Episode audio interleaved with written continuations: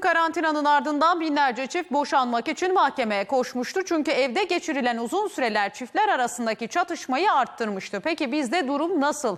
Evden çalışanların sayısı bir hayli fazla. Hal böyle olunca bazı çiftler arasında tartışmalar da alevlendi. Madalyonun bir yüzü böyle ancak diğer yüzü biraz daha umutlu.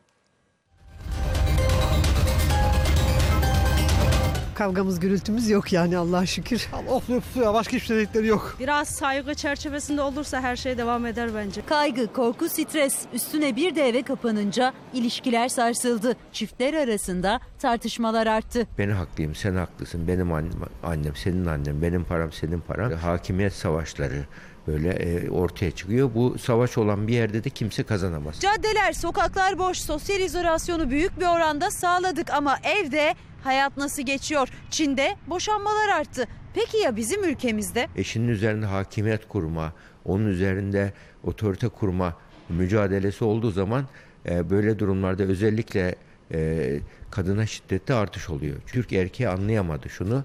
E, kadınlar 50 sene önceki kadınlara göre daha öz Herkesin evde kaldığı bu dönemde aile içi şiddet hattına gelen telefonlar arttı. Tablonun bir yanı karanlık, diğer yanıysa umutlu. Çünkü evinde eşiyle zaman geçirenlerin çoğuysa eşinin aslında sandığından daha iyi biri olduğunu düşünmeye başladı. ya eşimle konuşmaya başladım iyi birisiymiş ya filan diyenler de var. İki tarafında rekabet yerine birbirini tamamlayan ilişki modeline dönmesi gerekiyor. Krizi artıran sen dilini kullanması. Sen ne biçim insansın? Niye bunu yapmadın? Yüksek sesle otorite sağlamaya çalışmak yerine iletişim kurmak gerekiyor. Kadın ve erkek iki tarafında suçlayıcı, yargılayıcı bir e, e, cümle kurmak yerine e, ben diliyle kullanarak ben böyle hissediyorum. Bence böyle olsa daha iyi olur gibi söylendiği zaman güç savaşlar oluşmaz. Virüs olayının kötü tarafları olduğu kadar bence iyi tarafları da olacak.